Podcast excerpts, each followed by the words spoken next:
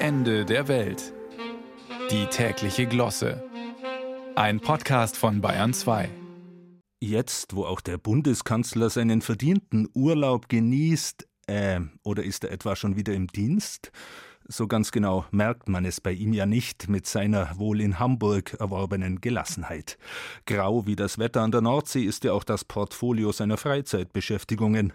Olaf Scholz ist halt kein Horst Seehofer, der ganze Modelleisenbahnwelten im Keller seines Hauses erschaffen hat.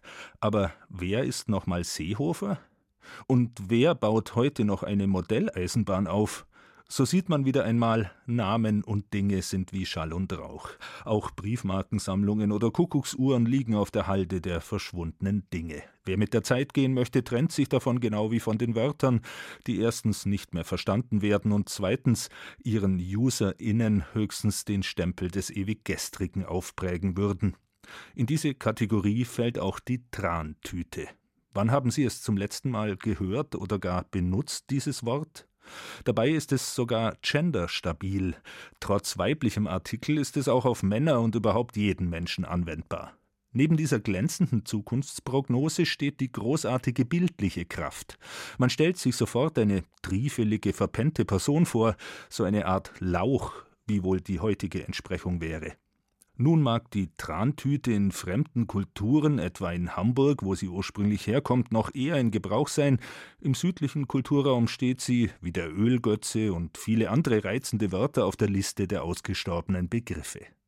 Natürlich gibt es das zum Wort gehörende Ding schon lange nicht mehr, da die Zeiten des Walfangs mit starker deutscher Beteiligung vergangen sind und mit ihnen die oft porösen Tüten, in die der ranzige Tran gefüllt wurde, mit dem einst ganze Städte erleuchtet wurden. Die Tage kommen und vergehen, und was einst wichtig war, ist heute schon vergessen. Dabei jagt doch eine Sensation die nächste in unserer aufmerksamkeitsökonomisch überlasteten Welt. Auch ganz buchstäblich wollen doch gleich zwei deutsche Autobauer in die Formel 1 und mitmachen beim aus der Zeit gefallenen im Kreis herumrasen zwischen Bahrain und Shanghai. Die Motorisierung nimmt zu bei SUVs wie beim Sexspielzeug, wo eine Firma die Beschleunigung von 0 auf 100 in unter drei Minuten garantiert, als ob es darum ginge, den Höhepunkt möglichst schnell zu erreichen.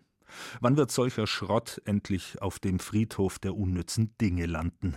Auch Coffee-to-go-Becher gehören dahin. Die Geschichte der Trantüten macht Hoffnung, dass es geschieht. Und recht eigentlich haben wir sie bitter nötig. Wo immer wir einer Trantüte begegnen, stockt für einen Moment die allgemeine Raserei.